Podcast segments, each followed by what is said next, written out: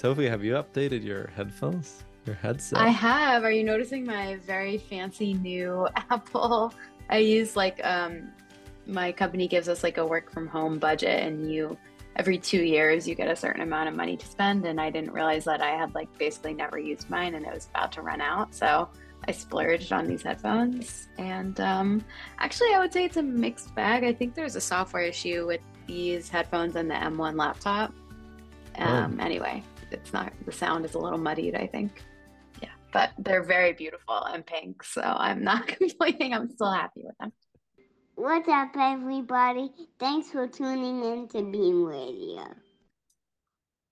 Hello and welcome to this episode of Beam Radio. I am Sophie DiBenedetto and I am joined today by one of our fabulous co-hosts, Lars Wikman. Hey, Lars.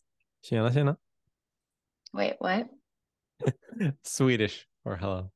Oh, nice. That was nice. Colloquial. Um, hello, I guess. Like kind of like a hey or something. Yeah, it's a. What's up? It's a hey hey. Pretty much. Hey hey, got it. Cool. I learned something new, as did our listeners. Uh, and welcome to those listeners. Welcome to our final episode. I think that we'll be recording in 2022. So that's kind of cool. Another year of Beam Radio down. Uh, we have got a very exciting guest for you guys today that I'm looking forward to introducing.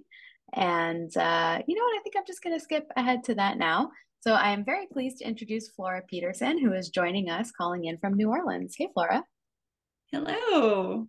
I am really happy that Flora is here. Um, I've met Flora at a couple of different Elixir and sort of Beam programming conferences at this point. I think we first met Flora when you took my LiveView training in, um, where were we? Were we in Salt Lake City?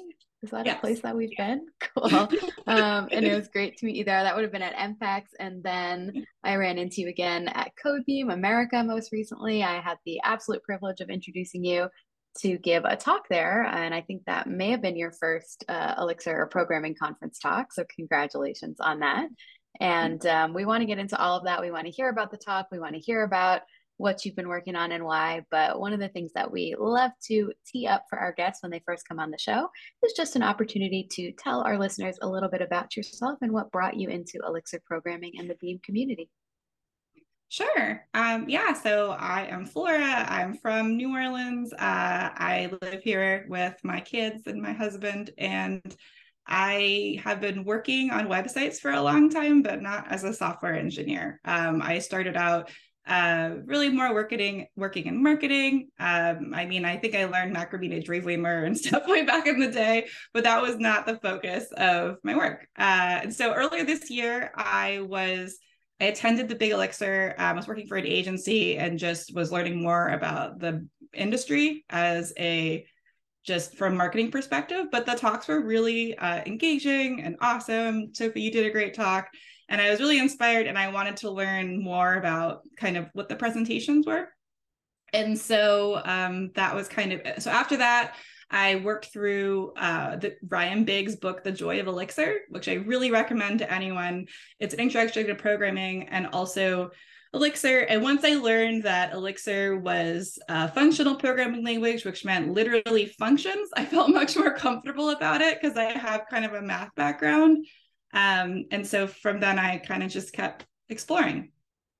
And I have to say, this is probably one of the best titles for sort of drawing attention with a talk I've seen in ages. It's not like super super techy we're gonna we're gonna do distributed systems or anything but it's just an attention grabber build animatronics with nerves yeah just having puppeteer in your title like, oh that's that's some pro level uh attention grabbing right there. Thanks. Well my mom is a puppeteer and i started doing this when i was four. So it's just something i was born into. When i attended EMPEX um, to learn more about elixir and take sophie's training uh, i also had met Jon Carstens who was so supportive and he introduced me to his boss. I knew who his boss was. And so I chatted with him. And of course, for uh, Jon's boss is Frank Hunleth, who is a co-creator of Nerves. And I'd already pitched this idea about building animatronics to them before I knew who Frank was. And then when I got back to New Orleans, I was telling the story to an Elixir developer, and he was like, "Wait, where do these guys work? They work at SmartRent?" I'm like, "Flora, do you know who you were talking to?" And I'm glad I didn't because I think I would have been really intimidated. Um, but now, but then after that, I was like, well, if these guys think it could be fun and I might be able to do it, then um, maybe I'll try it. And so then I emailed Codebeam trying to give myself a deadline, and also because embedded hobbies are kind of expensive, so I felt better working on this project um, if I w- if it was for a conference, and that was kind of how I got started to do it. That's fantastic that you were pitching a hardware and elixir project to Frank. well, it was knowing like, that he's no, probably yeah. the most supportive and most excitable, uh, friendliest person and the creator of Nerves. Yes. Yeah. He's so he's just been so great. And he would he messaged me a couple tips like, hey, you know, make sure you're controlling motors this way because Raspberry Pis aren't great at that, or try Nerves Livebook. And so because I knew that, you know, he and Jon uh I could message them for help, I guess I felt more comfortable just kind of trying it and seeing seeing where this went. yeah, that's one of the things that I just so love uh, and appreciate about the Elixir community, just how generous everybody is with their time and their support.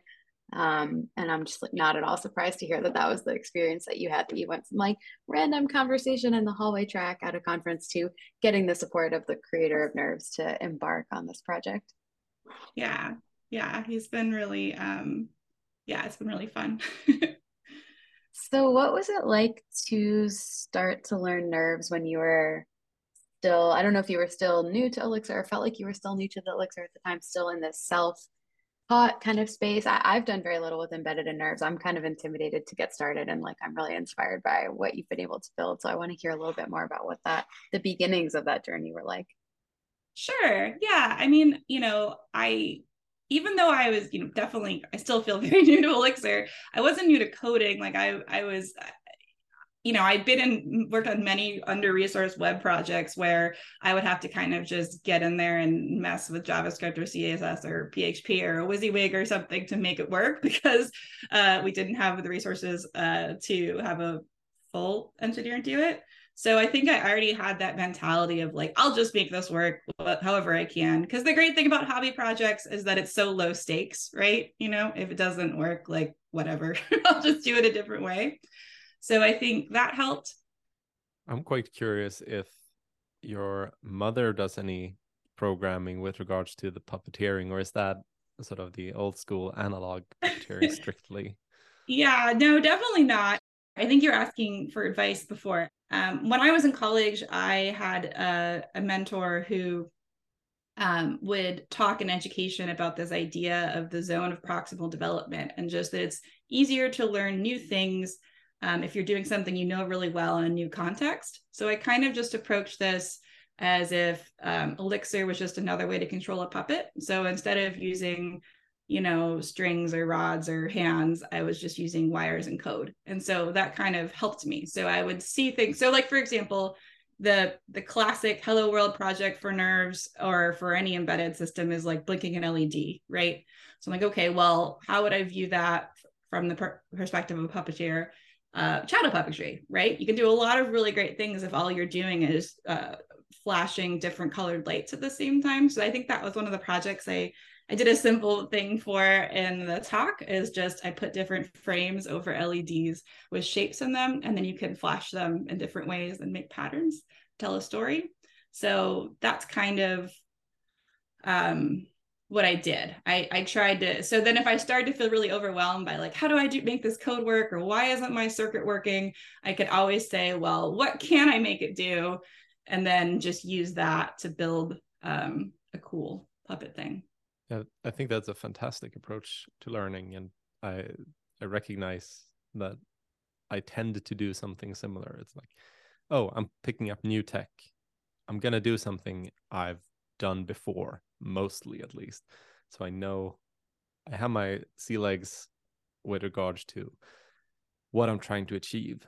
I'm gonna make this particular tech do it, and maybe use some of the fancy bits of this tech to to make make it special or if I'm doing something entirely new, I probably want to lean on tech I already know. Yeah, yeah, that's that's exactly it. And also, there is, uh, you know, puppetry is a rich tradition for thousands of years, and it includes you know it does include like automatons right? So there is a history if you go back and learn about you know different crankies and kind of earlier uh tack of what people used to do it's a fun way to and i mean you're based in europe so i imagine you know a lot more about puppetry than a lot of americans do. Um so you know between toy theater and there's just so many cool things you can do um that if you add a little bit of animation and electronics to it um, becomes really fun. So it felt, it didn't feel like I was doing something new. It just felt like I was extending a tradition that's happened for a very long time in small ways. That's very cool. Now I feel like I'm doing European slightly wrong because I don't think I have a lot of experience with puppetry, unfortunately. Um, I don't know um, yeah, that was I, I'm I've, I traveled a fair bit when I was a kid performing, and I was just always very impressed with a lot of the places in the world where puppetry has been going on for a long time, like Prague. You know, places where puppetry's been around forever. Uh, is just a really cool thing. Um, that, that makes me think of the fancy clock in Prague, which oh, I really? guess is sort of puppetry-ish or animatronic-ish. Like that. What's the fancy this... clock? It's a super fancy mechanical clock in the old town of Prague. Uh, lots of stuff goes on with that clock as as time passes, from what I understand. I've only looked at it briefly when when passing through, but but yeah, Prague definitely seems like one of those places. Sweden, yeah. I don't think not so much. Oh, maybe we have a ton of puppetry that I haven't heard about. Yeah, I don't. I don't know. Um, but um, that's your homework, Lars, is to go out and learn about the historical tradition of puppetry in your country and report back for the next episode. Yeah, I think the only puppets I've run into has been sort of Ren Fair kind of puppet shows, and those are usually more targeted at the kids and very, very sort of basic. But yeah, they have their charm for sure. It's yeah. I just think it's so cool that like for you the zone of proximal learning is puppets. Um, it just seems like yeah, there's a lot of just kind of fun, cool stuff. I, I like have always loved history and uh, that kind of thing. So I feel like um, it's a cool space to be operating in. But what you said about that zone definitely resonates for me. It's something that I feel like I've used myself in different ways. Um, generally, like if I'm learning a brand new language for the first time, I tend to rebuild the same CLI app over and over again, kind of dating back to when I was first learning to code for the first time, learning Ruby. One of the first things I built was a CLI app that um, it was kind of just like a joke that I built. It was called Weather for Noah. And the point of it was to help my friend Noah, who never dresses appropriately for the weather. And it would basically like make an API call, get some weather data, and uh, you know, tell my friend if he should wear a jacket or not. And it's just a very simple concept. And then I used it again when I was learning um, I think when I was building a web app for the first time, I kind of used that same concept. Like I'm going to take this CLI app and translate it into like a web interface. And then when I was learning Elixir for the first time, I built another CLI app in Elixir that did the same thing. And I feel like I've used the um, chat application domain a lot when trying to learn about real-time web functionality. So when, uh, what was it called originally? Action Cable, if you guys recall Rails's early WebSocket framework. I built a chat app, chat app, and then I thought, well, now I'm learning React. I'm going to build a chat app. Well, now I'm learning Phoenix channels. I'm going to build a chat app.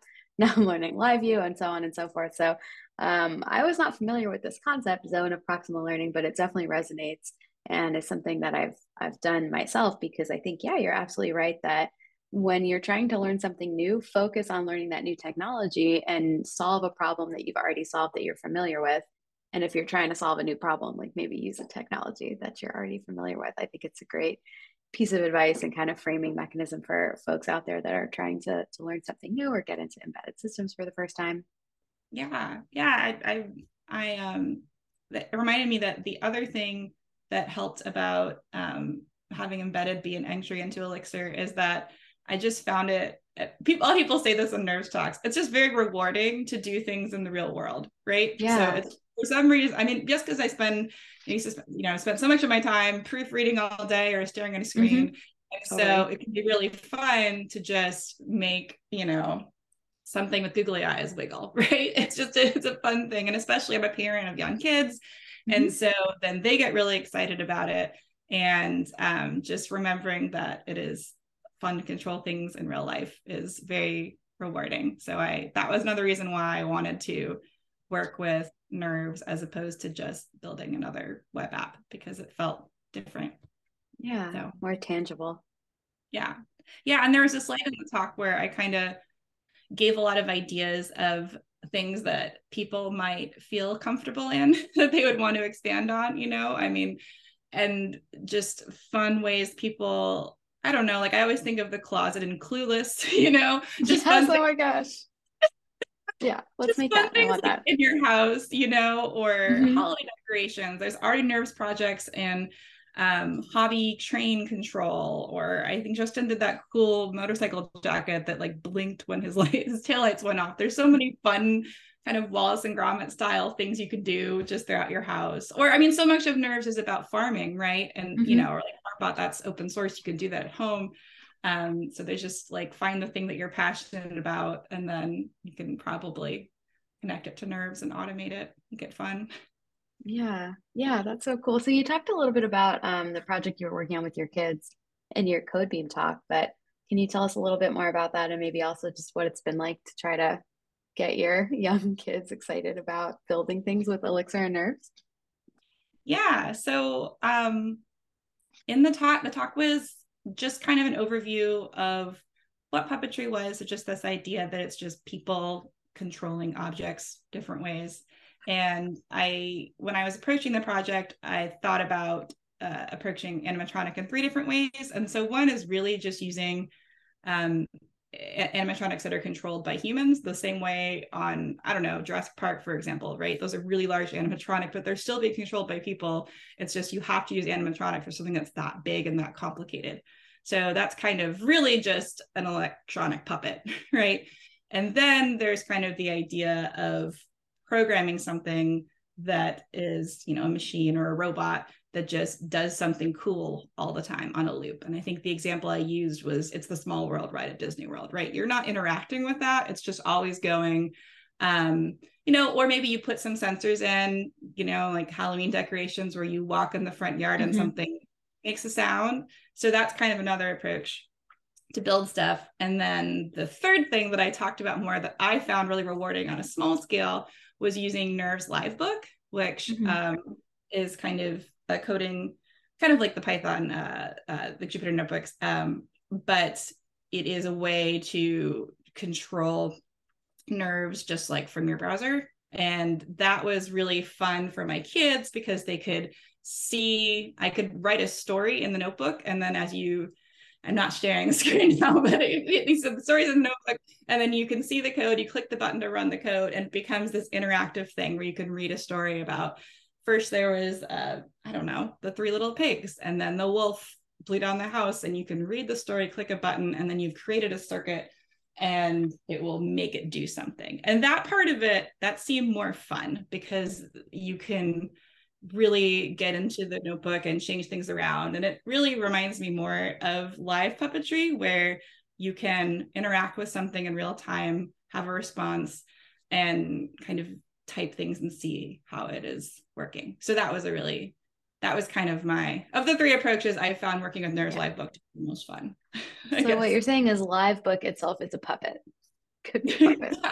yeah, well, controls a puppet yeah it's kind of like a script you know mm-hmm. kind of um, yeah it's kind of a way of of of controlling it through a script which is which is i mean a script isn't a play playwright playwright that's the fun part okay that's not what i want to a script i was like yeah i guess yeah. script it executes a thing um, guess where the word script came from in computers there you go yeah yeah um but that was fun because i just think that so many kids and adults too but really want to see how things work and what's so cool about livebook is that you can literally see the code that is running that's making this thing right. work you mm-hmm. have your mm-hmm. circuit built on a breadboard you can see you know how the, the electricity is going into the battery so that was it you know we're not doing a live performance right but that is almost a toy or just an activity that was fun because then it could immediately be like, I'm going to change out the motor or I'm going to put a different propeller and I'm going to change the story.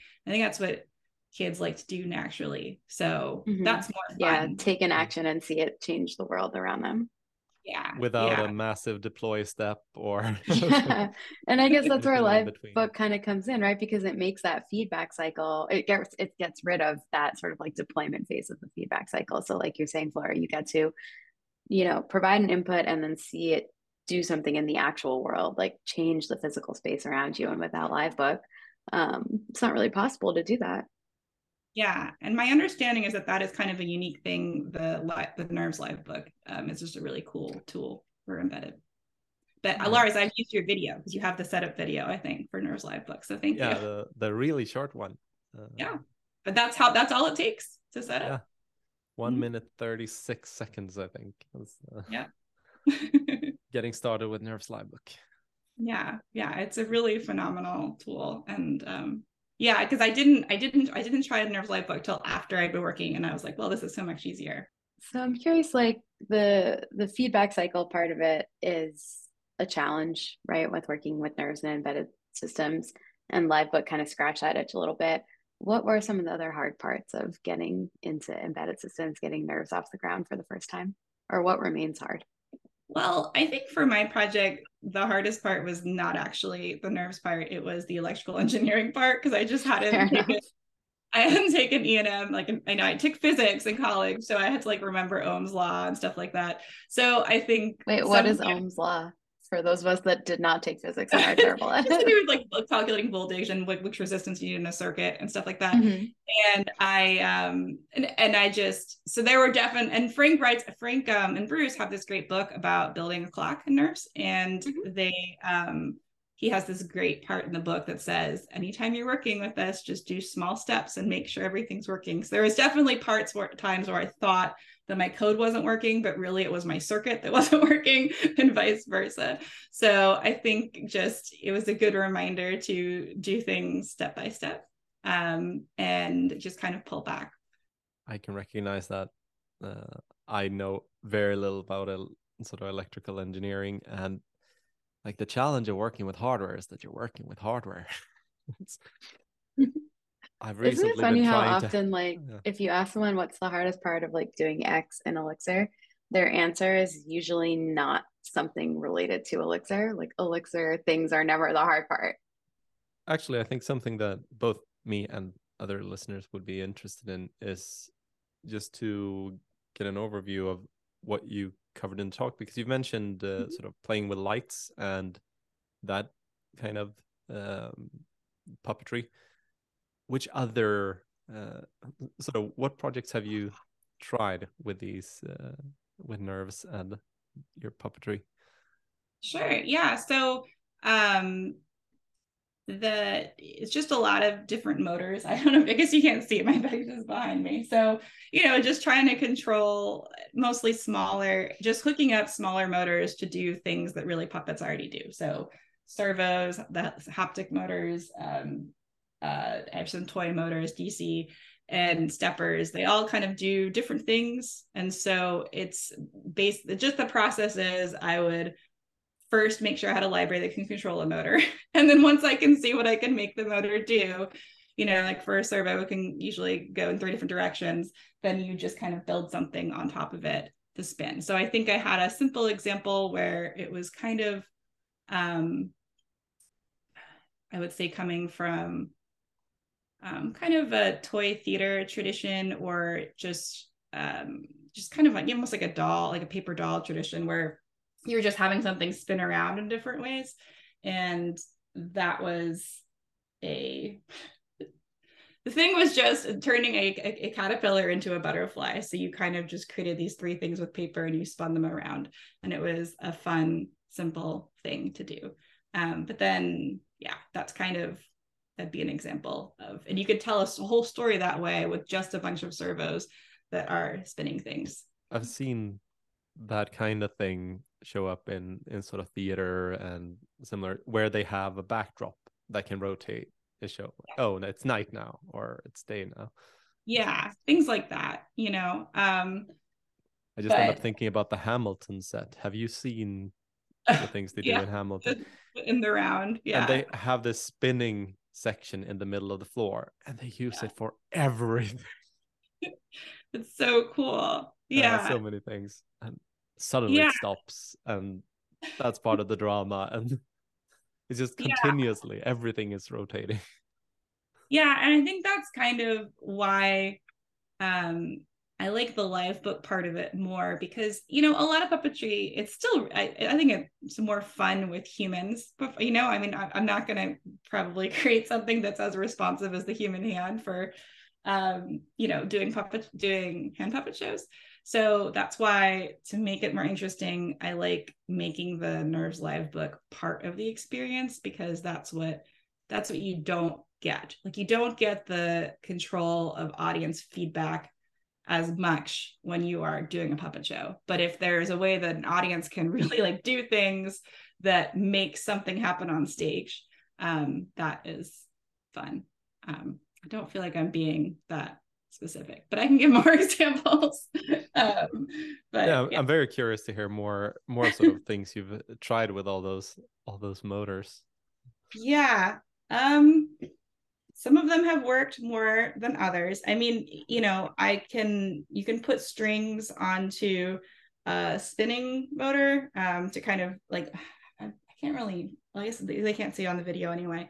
Um uh, to make a gear so you can uh, spin things to go up and down which is a fun thing to do you can hook it up to a motion sensor uh, which is fun so then when the trigger comes in you can you know if someone opens the door that's something i'm working on right now just to make my husband laugh. So like a door opens then uh, uh, this um, dinosaur makes a sound and moves. Um, that's a pretty simple thing to set up. But it's really just you know whatever anything that's lightweight enough that the mo- that's not going to break the motor um, you can set up to do. I haven't built a full show on it mostly just because of time constraints but um but it's but it's more just been using puppetry techniques that i know around the house to just build funny things that um you know make us laugh i guess Yeah. And what you're saying about sort of it's it's hard to match humans for sort of expressiveness and uh and just I think coding an entire show and building an entire show that's entirely automated is not necessarily the best end goal. Like I've seen fantastic things that people have built where they use the tech to enhance an animatronic that they're wearing, for example. Yeah. like you see this a lot with uh, furries, for example. They build these massive fur suits and they want them to be expressive when they talk. So it's like mouth moves based off of your mouth movement, but they need extra extra motors to drive it. Uh, eyes move, that kind of thing. Absolutely yeah and i forgot someone messaged me after my talk saying they were going to try and build some cosplay stuff with nerves which i'm so excited to hear about yeah. but but yeah for sure i think that i am not interested in building a show that someone sits down and watches that's fully animatronic with nerves. That's i don't know if anyone went to chuck e. Cheese in the 90s but i think there was a moment in america where there were animatronics at restaurants which is really cool um expensive.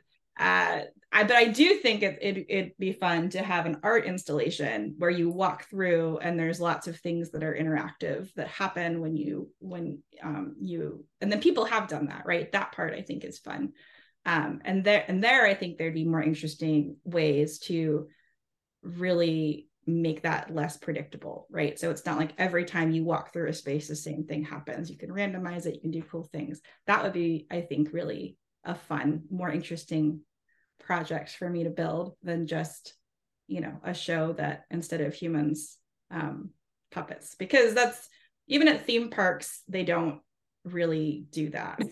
You know i mean a lot some of them do but you know a lot of the a lot of the there there are a lot of projects at theme parks where there still are puppeteers controlling something like you just don't see them controlling animatronics because you got to have the human element and or it's not as fun Yeah, and I can definitely see Livebook being a pretty good way of sort of managing your script in those kinds of situations. You might want to build build UI for it, eh, depending on how complicated you get. Right. But yeah, yeah, and you know, and and I know that Frank has you know tutorials about. There's a lot of uh, uses for Livebook besides this. you know that that I know it's really good no, for. No, no, it's primarily built for puppetry. I'm sure. Correct. That's what I've heard, at least. Yeah. Just want to prove that you know I I thesis it for sensors. It's it's really great for industrial uses too, um, but it just so happens that it's it's a really um, great tool for creativity um, because it's just so much faster to prototype things through it. Uh, at least it has been for me, and it's just an enjoy- enjoyable thing to use. That resonates with my experience as well. Of Livebook, Nerves live Yeah. book. Both, uh, both. So I haven't spent that much time with Nerves Livebook because I haven't had uh, had a particular reason to uh, recently, but uh, I've definitely spent some time with Livebook recently, and uh, some of what you're saying about building sort of interactive things, and it's resonates with sort of how I think about making just interesting small hobby projects with Elixir. It's always about figuring out an interesting way of getting some input and an interesting way of producing some output. And sometimes that's so I did a talk uh, a while back at ElixirConf Africa about chatbots for input. Because if you make a Telegram bot, you can send pictures in, you can send text in, you can send audio in very easily. And it's really easy to pick that up in Elixir, then do something with it, and then produce something with it. Same with sort of I've set up nerves, uh, small nerves, sort of keyboard to previously control the lighting in my office. I have some buttons. I have some lights that I can control. Okay, inputs, outputs, and an interesting result. That's, that's sort of what you need. And then I think puppetry in your case is a very interesting output, uh, partially because it might not ever be the most practical output, but it's certainly one of the most interesting outputs. Yeah, no, that that makes sense. And I think what is cool about the Livebook part of it is for puppetry is that it adds this kind of third, yeah, I don't know, this third way of interacting. So you have, you know, you're seeing the puppet and or I guess fourth way. And there's and there is an audience and there is the puppeteer. And then you also have this thing, which is the story. It's kind of a way of visualizing the story. So, you know, especially if you had a display or something, like you said, that people could interact with or people could look at, it's just a, another fun way to see what's going on. It's a cool way of making something that normally you wouldn't see visible. Now, I also have small kids. Do you have any recommendations for sort of beginning, beginner level puppetry uh, that you should, that one should try with small kids? I think that little kids love sock puppets.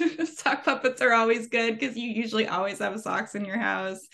Um, you know, any sort of uh, rod paper puppets where you're just cutting something out and gluing on a popsicle stick is fun. I like to do glove puppets where you get inexpensive gloves and then you put you make a face on each finger. And so that way you could tell a story with five characters and make them go up and down and talk. Like this is more stuff for little kids.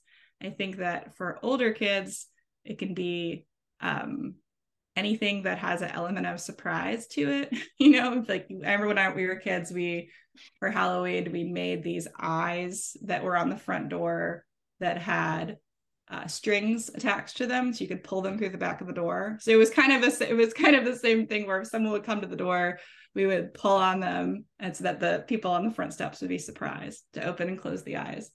Things like that, I think, can be fun. I think everyone likes building giant puppets. I don't know if that's something everyone has the space for, but if you have, I mean, I'm in New Orleans, so we have Mardi Gras, but even if you are for Halloween, you want to build, um, you know, a frame on a bicycle, that can be a really fun way. I don't know. That's all. Or just get a sheet and um, do some, you know, shadow puppets with your hands with a flashlight. It can be fun. So lots of lots of ways, I guess. Yeah. Those are some great ones. But you know, also it can just be making your food talk. At, well, I guess it's on a yeah, it's a puppet. yeah. You can do hamburger. Everything's a puppet. Is the takeaway. Yeah. that was my experience. Um, do you have any projects in the works? Anything that you're maybe excited to try out in like the new year? Yeah, so what I'm really excited about is I have this huge Google Doc with lots of my projects, and then I'm trying to put them into some sort of blog so I can share them with other people. And so I'm editing those. Um, I'm excited about that. And then, um, yeah, I mean, you know, Mardi Gras is coming up, and so I imagine we'll build, I'll build something for that. But I'm still deciding with my kids um, what it will be and that'll be more challenging because it'll need to be outside and durable um, but i think it could be fun it's my kids are obsessed with pokemon so whatever it is will probably just be a pokemon thing Something Pokemon. Got it. Something pokemon yeah exactly Um, I would certainly love to see you write more about this stuff uh, and start blogging. And I'll remind you that I don't know if you've checked out the Elixir School website at all, which is like the free online Elixir curriculum. Elixir School has a blog. I'm always looking for blog posts there. You can submit blog posts just on the GitHub repo. I'd be happy to see more content being written about nerves, more content from you specifically. So let me know if that's something you're interested in doing.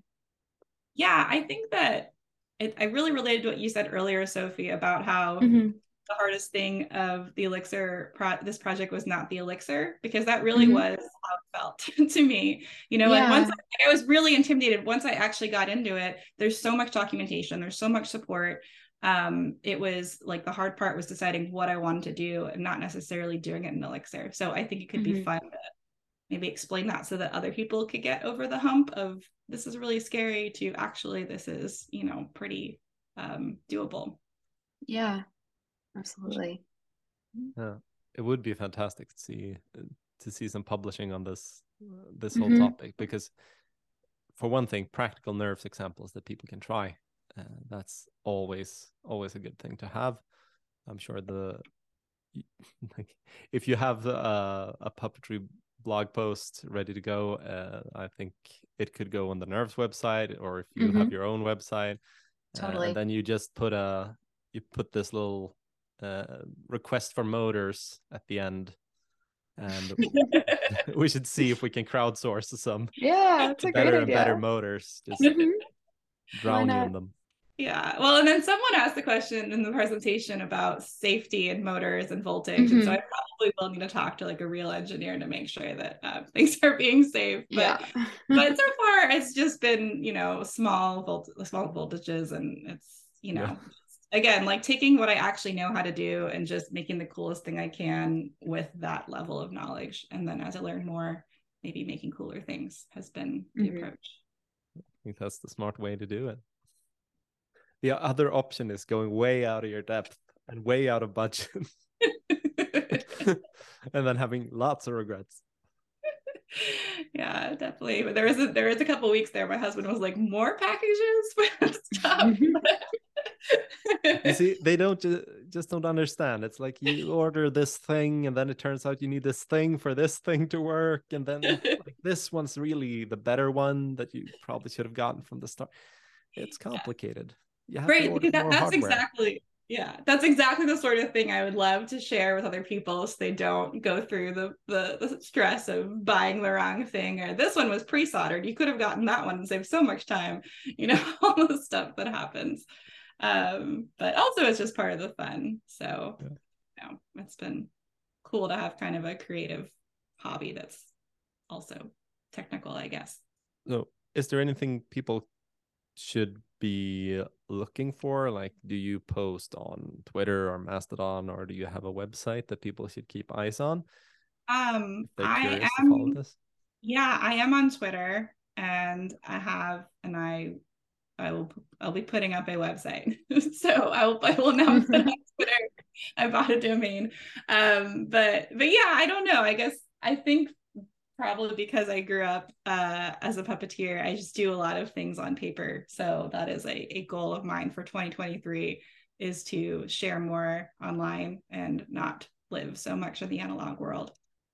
Cool. Well, we'll definitely have to keep an eye out for that and send people your way as you start writing more and blogging more and as you continue to build very cool things with puppets and nerves. Like in your notes here, you mentioned model trains and motorcycles, and it's like, whoa. yeah, that's, that's kind of I have a like in my document, I, I was I was assembling a whole list of all my favorite nerves examples. And so some of those are things people have already built with nerves. Um, it seemed like there's a joke that people always use nerves to like build a garden or something. And there's a lot of really cool you know uh, which is funny because i think a lot of the, the, the examples i saw first were for things like controlling security cameras you know and then i kind of got into it more and there were just a lot of people doing fun passion projects with it um, which i thought was really cool. Yeah. That's actually an interesting bit about nerves where it's usually easier to find sort of hobby level projects and uh, fun side project kind of information than is to find how to use it in industrial settings and sort of do do the serious thing with it because people that do the serious thing are not necessarily publishing all their serious bits yeah yeah that kind of using it in production thing. But i think it, it does seem like sometimes maybe the way into getting into production is by starting with a hobby project maybe. Like if you're interested in something then you'll be like no maybe this could other people be interested. Yeah that describes my whole career so that checks out. So but i know you know I know Nerve is capable, obviously, of running like a ton of puppets at the same time, but it just doesn't mean I necessarily want to build them. but it could do it. It's definitely capable. I might have just ordered a, a whole pile of Mango Pis, actually. So maybe that's uh, oh, set up a cluster and uh, make them dance. I don't know yeah no i would i would i'm hoping to. run some workshops um, or more or less but doing some oh, meetups fine. locally uh, so i wanted some hardware. Uh, but i al- i've already experimented a fair bit with connecting multiple nerves devices on a local network uh, yeah. with erlang distribution and making them become a cluster essentially. So it's not really that difficult to coordinate uh, multiple devices especially like if you have a Wi-Fi network, you know, the the annoying bits are done. yeah, yeah, for real. It's it's um, yeah, that part is that would be really really fun.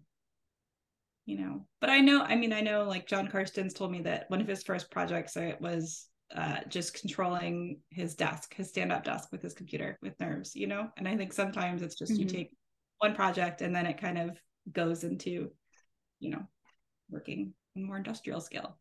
Okay, so on that note, I think we'll wrap up our final episode of 2022. It was an honor to have you on this episode, Flora. It was so great to see you again. Thank you so much for joining us and telling us all about your work with nerves, with puppets. Um, we'll make sure to tweet out your Code BEAM talk once it comes out within the next couple of weeks or so. And yeah, thank you so much. Thank you so much, y'all. This was so fun. Yeah, our we'll pleasure. definitely have to do this again. And uh, before we wrap up, I will just say a big thank you to our sponsor, Groxio, which our listeners know is career fuel for programmers. Definitely check them out in the new year to level up on some of your Elixir skills and beyond. Thank you, Lars, for joining me. Thank you to our listeners for such a fantastic year, and we can't wait to keep hanging out together, talking about Beam things in 2023.